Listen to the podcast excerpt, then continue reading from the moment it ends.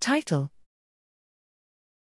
MyD 88 TLR4 dependent choroid plexus activation precedes perilesional inflammation and edema in intracerebral hemorrhage.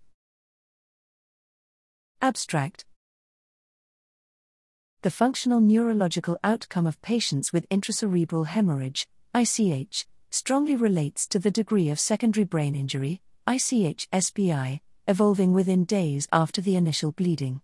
Different mechanisms, including the incitement of inflammatory pathways, dysfunction of the blood brain barrier, BBB, activation of resident microglia, and an influx of blood-borne immune cells, have been hypothesized to contribute to ICH SBI. Yet, the spatiotemporal interplay of specific inflammatory processes within different brain compartments has not been sufficiently characterized, limiting potential therapeutic interventions to prevent and treat ICH SBI.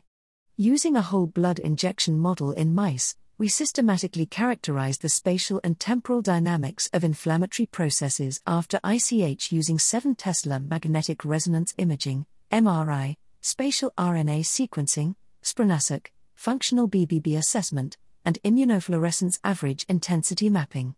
We identified a pronounced early response of the choroid plexus, CP, peaking at 12 to 24 hours, that was characterized by inflammatory cytokine expression, epithelial and endothelial expression of leukocyte adhesion molecules, and the accumulation of leukocytes. In contrast, we observed a delayed secondary reaction pattern at the injection site, striatum, peaking at 96 hours, defined by gene expression corresponding to perilesional leukocyte infiltration and correlating to the delayed signal alteration seen on MRI.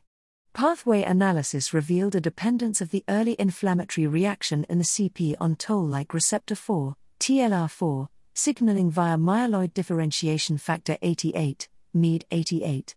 TLR4 and MyD88 knockout mice corroborated this observation, lacking the early upregulation of adhesion molecules and leukocyte infiltration within the CP 24 hours after whole blood injection.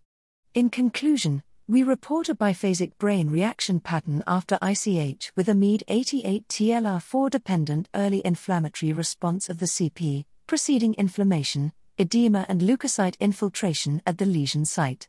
Pharmacological targeting of the early CP activation might harbor the potential to modulate the development of ICH SBI.